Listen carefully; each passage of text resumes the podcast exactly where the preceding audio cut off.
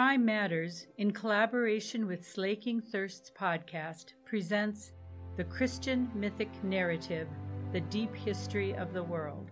prime matters dot com is a groundbreaking project of educational outreach of the University of Mary, awakening the Catholic imaginative vision.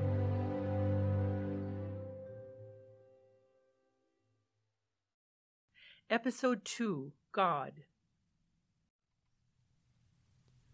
Our story begins, as all true stories must begin, with that mighty and mysterious being, beyond all imagining and above all that is, the source and center of existence, God.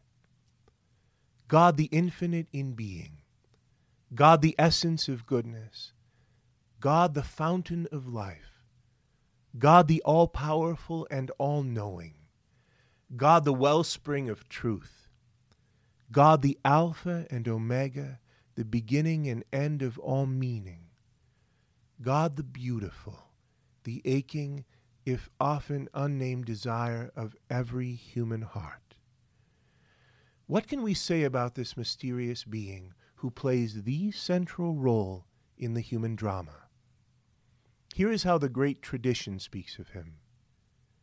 Uncreated, without beginning, immortal, infinite, eternal, immaterial, good, creative, just, enlightening, immutable, passionless, uncircumscribed, immeasurable, unlimited, undefined, unseen, unthinkable, wanting in nothing, being his own rule and authority, all-ruling, life-giving, omnipotent, of infinite power, containing and maintaining the universe and making provision for all.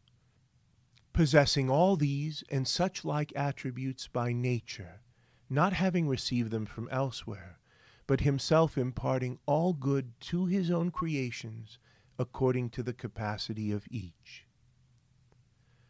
God has revealed his name as the One Who Is. God is the one being who can be said simply to exist. Anything else that might exist exists at a different and lower plane, and exists only by participating in the existence of the One Who Is. God exists outside of time and place. He is not the greatest of the various things that exist, as one among many lesser beings. He is not the most powerful thing in the universe. He is not a thing at all. He is beyond all that he has created. He is utterly distinct from all he has brought into being, and yet at the same time he is the very ground of its existence.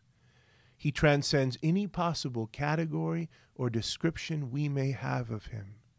He is.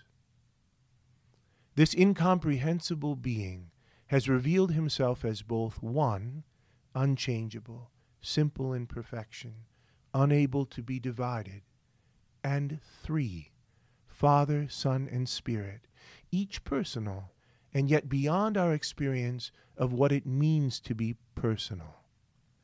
Among the many titles of God, the one that perhaps touches his inner being most closely is the one that tells us that God is love.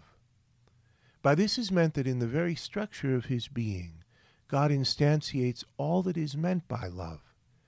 The Father utters himself, pours himself out, empties himself entirely by an act of self-gift, beginning from all eternity the Son, speaking from all eternity his Word, the Logos.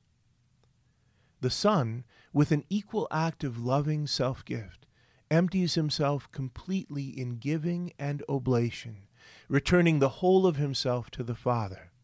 The perfection of their offering of self, one to another, brings forth from all eternity the Spirit, who then pours himself out completely and perfectly on behalf of the Father and Son. Trinity in unity, love in perfect action, a fountain of life and mutual gift, springing up at the center of all that is, a dance of harmonious music, enjoying in timeless perfection the essence of goodness, life, love, beauty, and truth. God, the only really interesting personality in existence.